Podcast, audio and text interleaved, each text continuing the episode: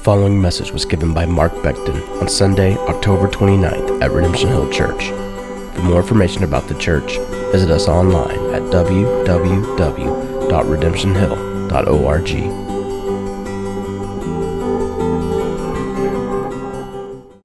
We're going to look at all of chapter 5 today.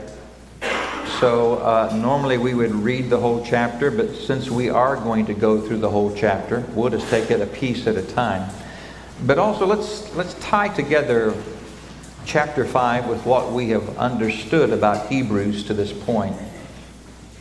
You remember that God inspired the book of Hebrews to be written to Jewish believers. And you also understand that in a church gathering like this, you'll have those who are followers of Christ, and you'll have those who are wanting to know more about following Christ, and you'll have those who feel they are followers of Christ but have yet to truly be adopted by Christ. You have all of that in that mix, and with these Hebrew followers as a community, you'll have that as well. And they are experiencing persecution. No blood has been drawn yet. It's not like in Acts chapter uh, 7 when Stephen is stoned and they all scatter. This is different. This is just the precursor to what they feel is coming. And just the feel of that is causing many of them to say, maybe we should just go back to Judaism. Maybe we should just stop following Jesus altogether. So, the whole matter right now, when we get to chapter 5, is dealing with trust issues.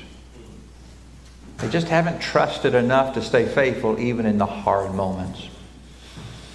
So, I'm going to first talk about the Reader's Digest article that was published in 2013.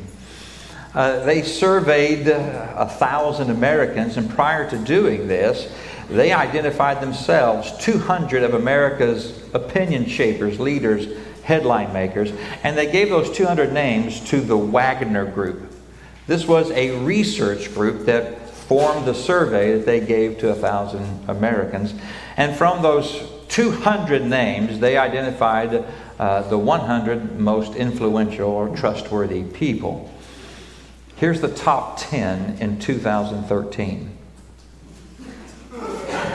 Number one, Tom Hanks. Two, Sandra Bullock.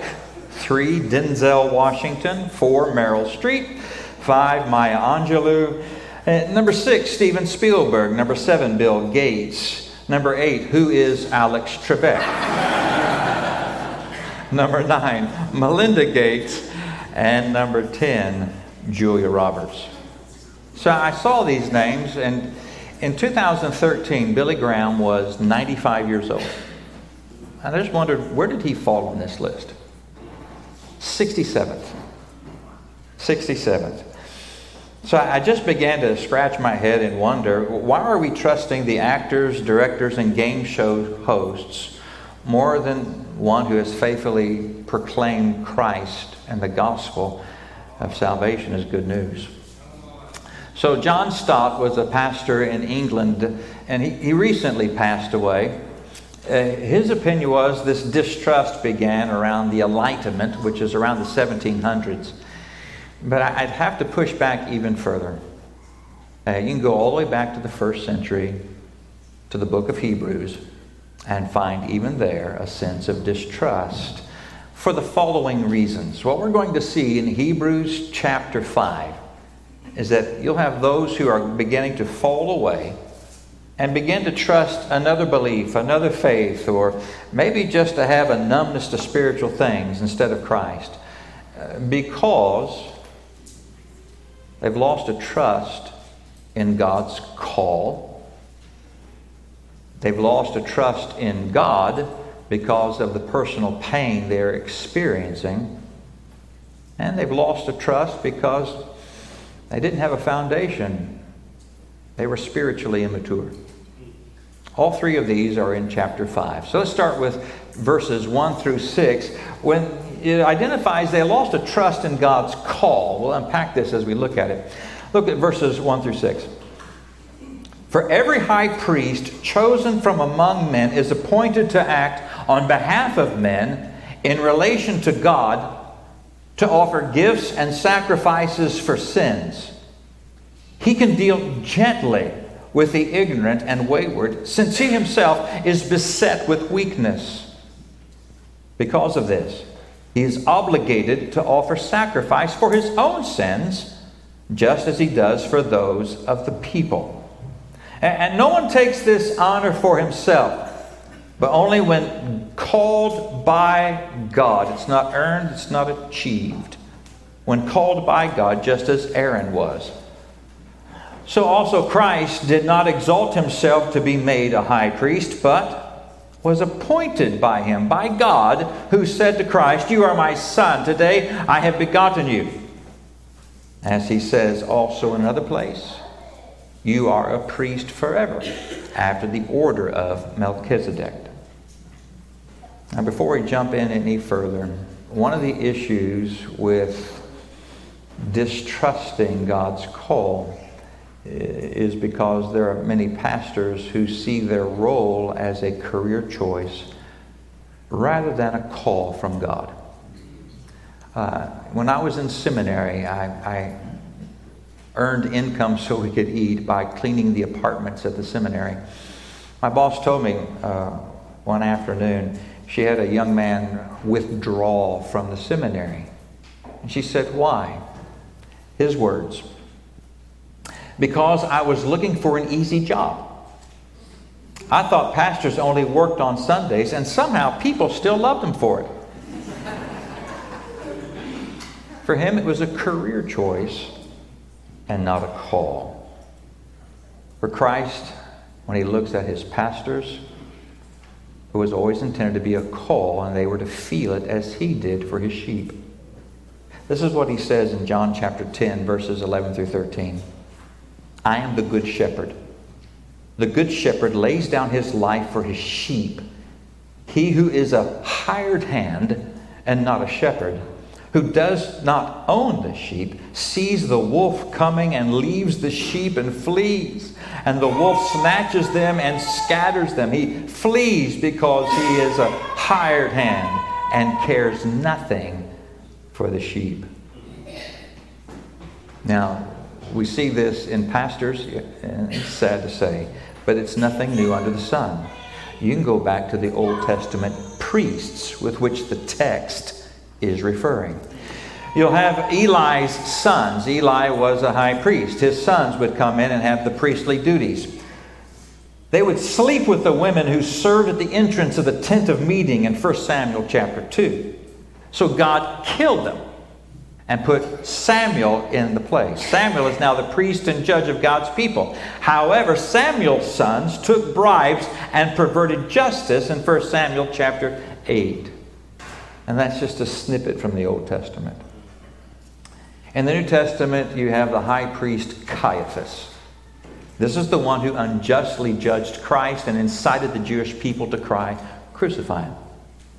His father in law, who had been high priest, was named Annas, and his ungodliness was worse. Annas instituted a, pr- a, practice where the priests would judge what animals were to be offered in sacrifice, which is biblical. But when you wanted to travel the distances, you had to purchase them at the temple complex. So they already gave you a, a convenience to purchase it there. However, you could not use your Roman currency. You had to use the temple currency, and the exchange rate benefited Annas and his family, as well as the sale of the animals. So you can see why this is something that's addressed in Scripture and begins to address each of us today. As often is the case, people look at the shady lives of some and cast the rest under the same shadow. The Hebrews did that with the priests just as some do that with pastors today. It makes it easier to ignore their message and subsequently anything taught about Jesus. That's why it's important to reclaim a trust in God's call and from God's call a renewed trust in the message of Christ. So that means we need to look at the text and the purpose behind God's call to the priests and bridge it to pastors. Look at verse 1. It says, For every high priest chosen, other translations say taken from among men, is appointed to act on behalf of men in relation to God to offer gifts and sacrifices for sins. This word taken appears other places in the New Testament and also dealing with a relationship. In Mark chapter 12, verse 19, it's talking of taking, same word, a wife. In Acts chapter 15, verse 14, it talks of God taking from the Gentiles a people for his name. And then you have in Exodus this same picture where God was taking from the tribe of Levi a people and then a person who would be the high priest. It's to a unique relationship with God and for a unique purpose for God. So, what's unique relationship and purpose? Again, back to verse 1. They were called by God as high priest, appointed to act on behalf of men in relation to God. Now, here's the challenge for the priests that I mentioned Eli's sons, Samuel's sons, and pastors that we have seen. The challenge is when this is reversed. It's when the pastor feels because of the generosity of the congregation that he has an income and wants to keep that income that he will then be swayed by what they desire in the moment. Or purely because he wants to keep peace within the body and feels uh, wonderful and warmed when everybody likes him. He'll go with what they desire, even though they continue to inch one inch at a time in compromise to Christ. It's more of a fear of the people, like Saul in the Old Testament, rather than a fear of God. So, because God is gracious, His purpose for the priests and pastors was and is to serve Him in meeting the greatest need of the people. And what is that? You'll find it in verse 1 to offer both gifts and sacrifices for their sins. In the New Testament, our role, according to many texts as pastors, is to teach, to pray, to oversee, to shepherd, to equip, and to do the work of an evangelist. In short, the priests of the old, like the pastors today, are called to serve a great God in meeting the people's greatest need, submitting to and walking intimately with a holy God. That's the purpose, but let's talk about the person that God calls to that purpose. You find that in verses 2 and 3. I want you to know up front, God doesn't his call doesn't make the priest or the pastor suddenly perfect. You find that he calls fallen men to the role. In Leviticus chapter 16, it says, before the high priest could ever approach God for the sins of the people, he first had to approach God for his own sins. There's a flawedness in the priests, a flawedness in the pastors because it's purposed by God. They know what it's like to have to ask the Father's forgiveness. They know what it's like for the Father to persistently love and offer forgiveness.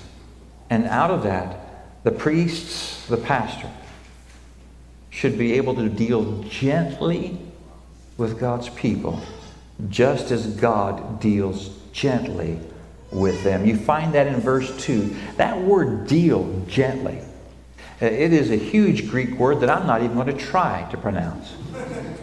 Now, there's a Greek scholar, though, named William Barclay, who writes this about what that word deal gently in the Greek means.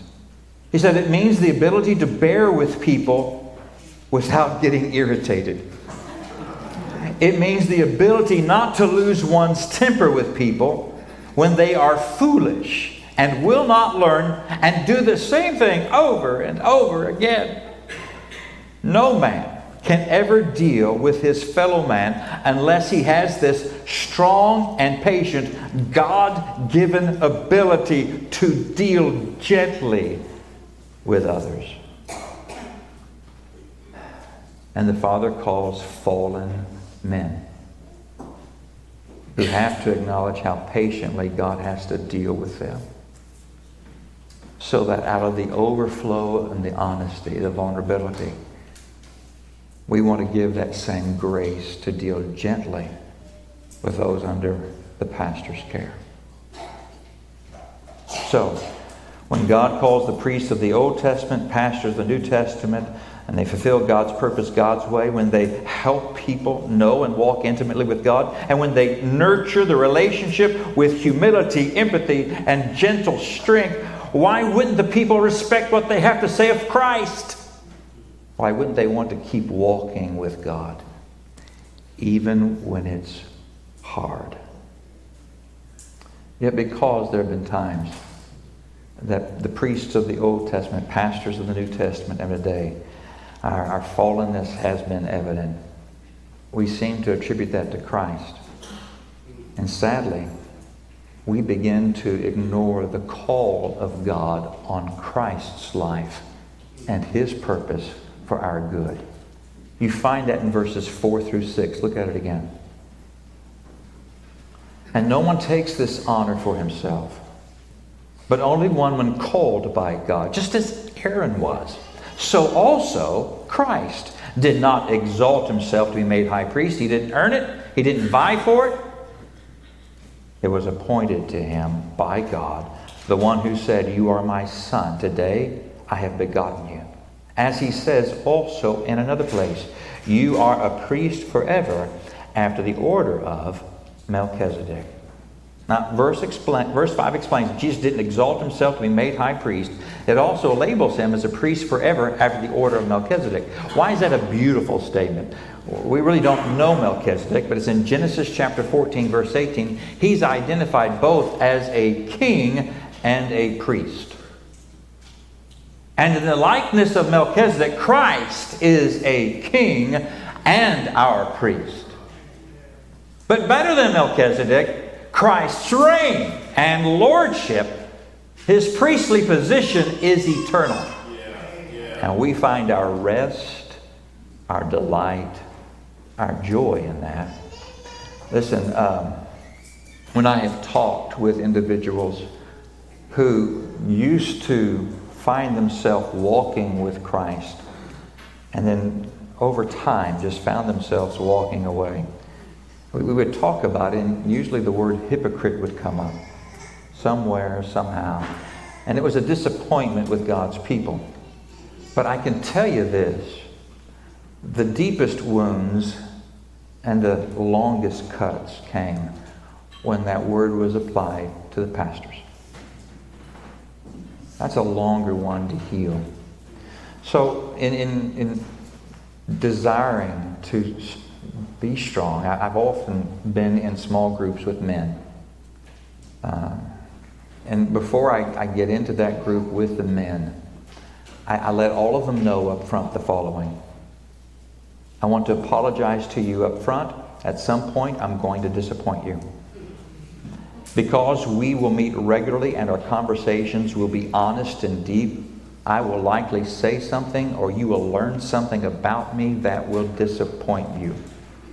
It will naturally happen because I'm flawed.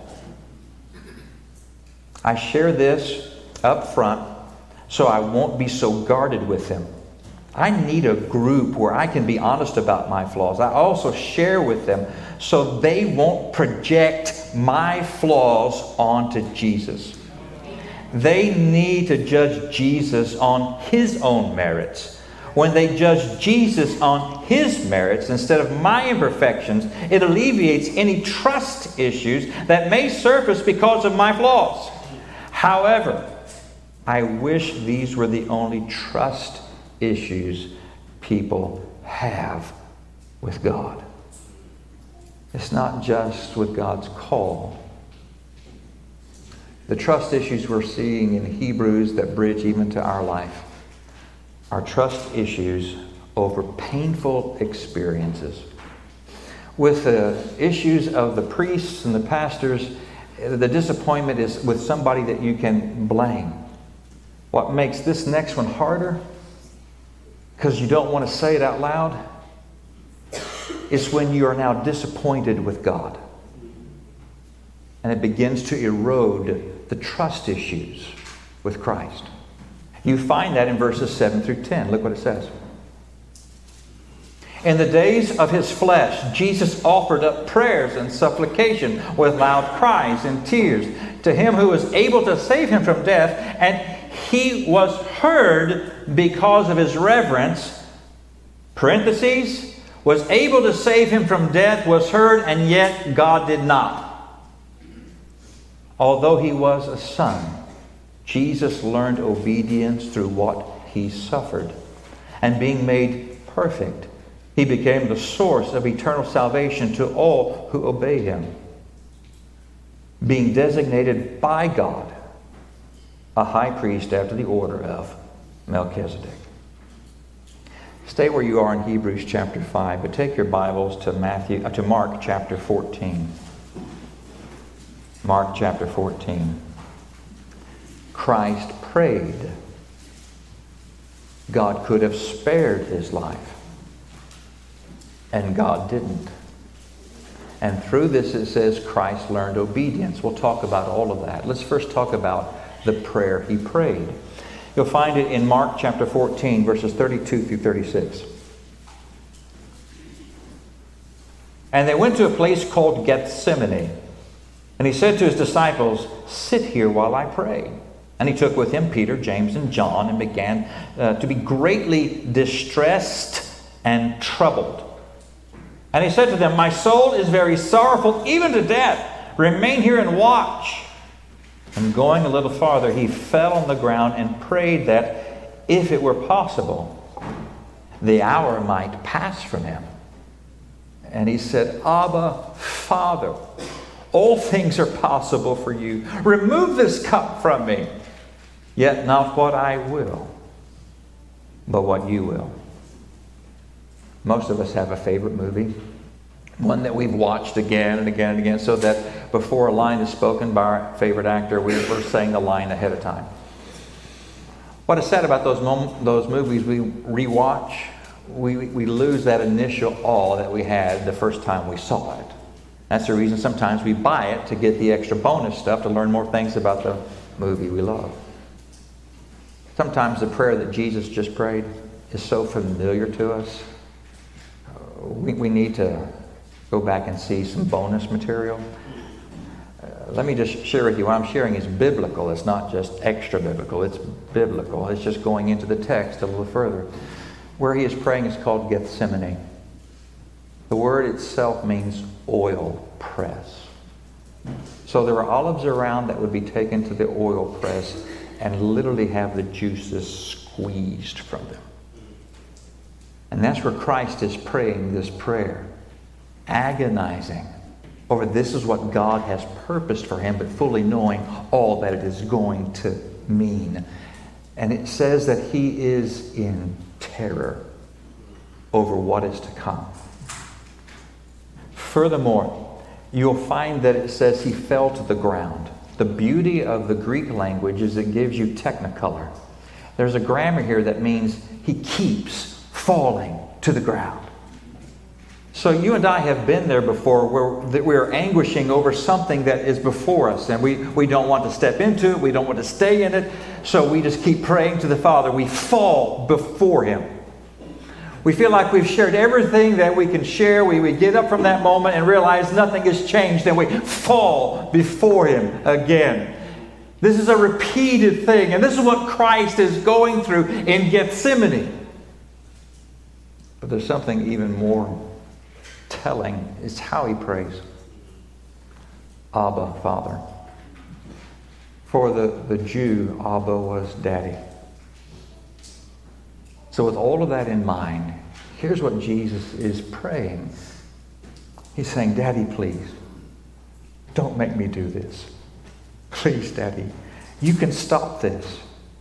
You can figure out another way. Oh, Daddy, I don't want to be crucified. But if you say, I have to, I will. And there's something even richer here when you understand the Trinity God the Father, God the Son, God the Holy Spirit, who wrote all of salvation before the beginning of the world, which meant Christ was part of this writing, knowing this would be coming, and yet is still saying, Father, do we have to? please. And it's in this, it says that he learned or was taught obedience. What do you mean by that? Well, he's being obedient. In Hebrews chapter 2, verse 18, it says that when you and I are tempted, Christ is able to nurse us, nurture us, love on us, walk with us through that temptation because he's been there. This is what we're talking about with what Christ has done on our behalf. So God could have stopped us. He could have devised another way, but he didn't. Verses 8 and 9 explain why. First, learned obedience. We just talked about that. Second, by allowing Jesus' suffering, God perfected Jesus as a source of eternal salvation for all who believe. Perfected doesn't mean that there was something wrong with Jesus that needed to be fixed. It is a Greek word that means completed. This which was written by the Trinity before the foundation of the world for God's glory, our all and good, has been completed by Christ. Even though Christ said, Is there another way? Too often, we view the impact of our lives solely on the years that we live. Reading Scripture, you see God linked lives to resolve the past or inspire the future.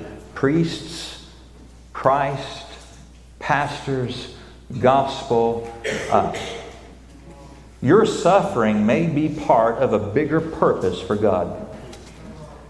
Maybe you're suffering because a family disgruntled with God for generations will now turn to Him.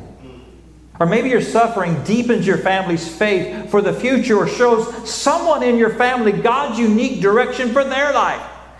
I've seen it before, but I'm not God. I can't tell you if this is His purpose right now for your suffering. All I know is the purpose is bigger than you see. It should not cause you to distrust Him, but to trust Him more. And from personal experience and the experience of other believers that I respect, I know it's hard to do. Um, somebody that has inspired me for years is Joni Eareckson Tada. Now, for baby boomers, you're nodding. Non baby boomers are going, who? Her story is worth telling briefly. Uh, at 17, she was diving off Chesapeake Bay, and the dive caused her to be a quadriplegic for life. As a young woman, she would go to uh, particularly one church that uh, the individual was praying and they were seeing folks being healed, and so she got there and, and nothing happened. And now, as an older woman, she writes a book called A Lifetime of Wisdom. In it, she describes the, the following I could press that still further and say that it was neither a direct assault from God or the devil, but simply the consequences living in a fallen world fraught with dangers, like shifting sandbars and shallow water in the Chesapeake Bay. The point is, I never did rise up out of my wheelchair after the little prayer meeting in the country church. But God was there. He was listening with tender compassion. He was lovingly holding the entire moment in his powerful and sovereign hands. Do your circumstances seem to be careening out of control? Remember that God is with you through it, loving you and caring and allowing the details to play out exactly in accordance with His plan. When life seems wild, crazy, and utterly out of control, it is not. When it seems as though God has forgotten you or turned his back on you, tinkering with some other universe, he is not. When it seems like you have somewhere somehow fallen out of his favor, been edged outside the circle of his protection, or missed the bus on his love, you have not. And that's what it means to walk by faith. Trusting God. Lori and I had the joy to hear her and then meet with her afterwards. She was much older, and it was apparent that the speaking had taken a toll on her. She was in pain. She graciously uh, talked with Lori and me as long as she could and then needed to move on. But even that moment, I know she would say what she just said here as true because she trusted God. That He's even in charge of something that hurt a lot.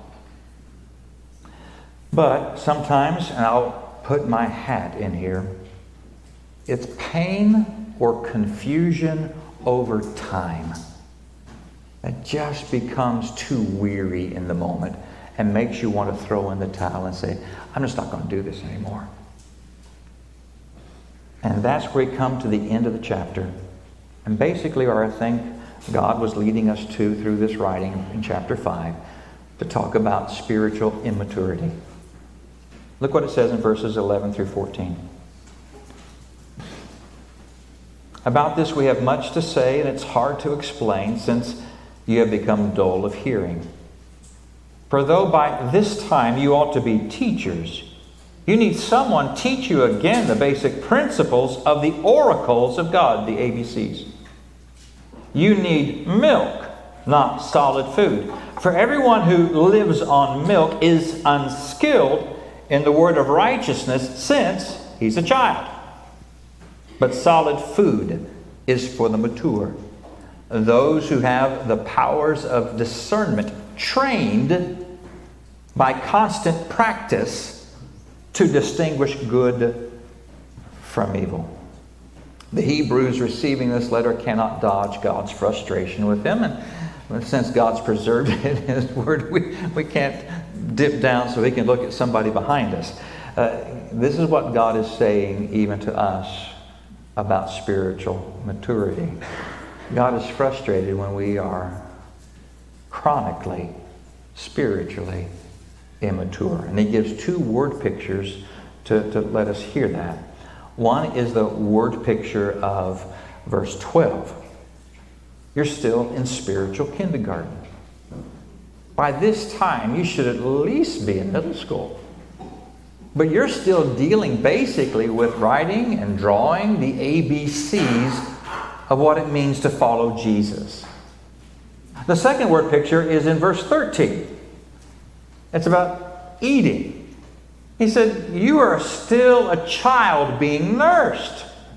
How long will you remain in that condition? By now, you should know how to cut your own food and feed yourself spiritually. What? The word of righteousness. And the righteous one is Christ. That's because that righteousness, he was sacrificed. He rose from the dead, seated at the right hand of the Father, which then can offer to us forgiveness, and we can be in Christ and seen as righteous by God. Yet all of that sometimes we miss because we don't work at it. The word dull of hearing. I, I, like when I get to hear other people use it. And this came from Plato. Plato was so frustrated with his students. He, he used the same word for them, dull of hearing. He called them my stupid students. But what he was frustrated was not their incapability to learn these things. It's a lack of effort to know these things. And so you find that somehow with this statement by Christ. And that's the reason he says in verse 14 What I really want is those who have the powers of discernment trained by constant practice to distinguish good from evil. There is an effort there. Uh, the word translated distinguished is gymnazo. I, I work to say that one. Because you'll hear it and how we use it in English gymnasium. If you want to work out, if you want to become healthy, if you want to become strong, you work at it. Spiritual maturity doesn't come just by blowing out the candle of a cake. It is something you work at. And praise God, He gives you the joy of growing in Him so that inspiration of doing it is solely in Him, not to be seen as prideful in front of others for all the work you're putting in. So, there is a price to be paid for spiritual maturity the price of agonizing effort. We must make the effort to understand the whole story of Jesus, not just the Twitter or podcast version, but in depth in the depth account uh, that unveils the amazing aspects of God's nature and humbling traits of our own. Going in depth with Jesus' story is challenging, but trains our eyes to see good and evil. But seeing good and evil is not enough. We also have to work at responding to it the way Jesus would, putting into practice what we have learned leads to spiritual maturity and grants strength to our legs to keep standing and walking and trusting in Christ, even when it's hard. Whether disappointed by a pastor, disappointed by God. The maturity causes you to go back to the core of your trust and keep standing and walking. So that's the reason my, my last little statement to you is just go with your gut. it sounds kind of flippant, but when I explain it, I hope you'll see that it's not. Uh, since it was necessary for God to send a community this in the first century, He knows we need to hear it today. Therefore, when your faith is challenged by various trust issues, not only go over this chapter again, but go with your gut. I've opened this message, remember this, with the Reader's Digest, 2013. I still couldn't figure out why Billy Graham was 67, especially when I saw another survey that was taken in 2014 that had him in the top 10. I thought, what in the world's going on? Well, it's a difference between the surveys. Reader's Digest gave you names and said pick from them. The Gallup poll just called a thousand people and said, Who do you admire most? And let them from their gut say who they admired most. And for 57 years, Billy Graham was in the top 10. Too often, when we get these trust issues, we'll start looking at other names for other opinions. Where honestly, if you and I are sincerely adopted by God, which means His Spirit is within us, you come to a place where, at the core, your gut knows, regardless of the pain, regardless of the disappointment, regardless of what you're facing and how long it has been, regardless of where you are spiritually in your maturity, it doesn't matter. At your gut, because of Christ in you, you know you can trust Him. And therefore, keep walking with Him. Let's pray together.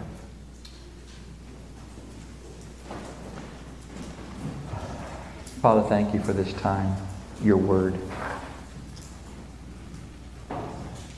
Father, I thank you that you have persisted in loving me as I still sin. I thank you that you continue to deal gently with me even though you confront me. I thank you, Father, that because of your hand holding me in salvation, that I am yours even in the midst of my setbacks.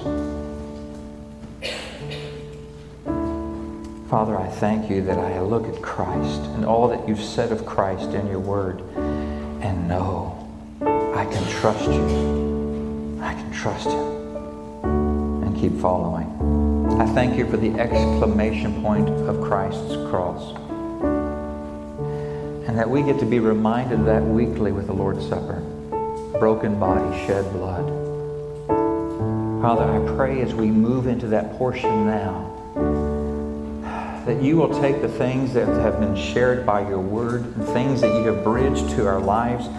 Help us now, guide us now to have that honest conversation with you where it is either praise for your patience or asking forgiveness, uh, Father, for our sins, But Father, as followers, prepare us to celebrate thankfully what you've done for us in Christ. Thank you, Father. In Jesus' name I pray. You've been listening to a message by Mark Becton given at Redemption Hill Church in Richmond, Virginia. For more information on the church and to hear other messages, please visit us online at www.redemptionhill.org.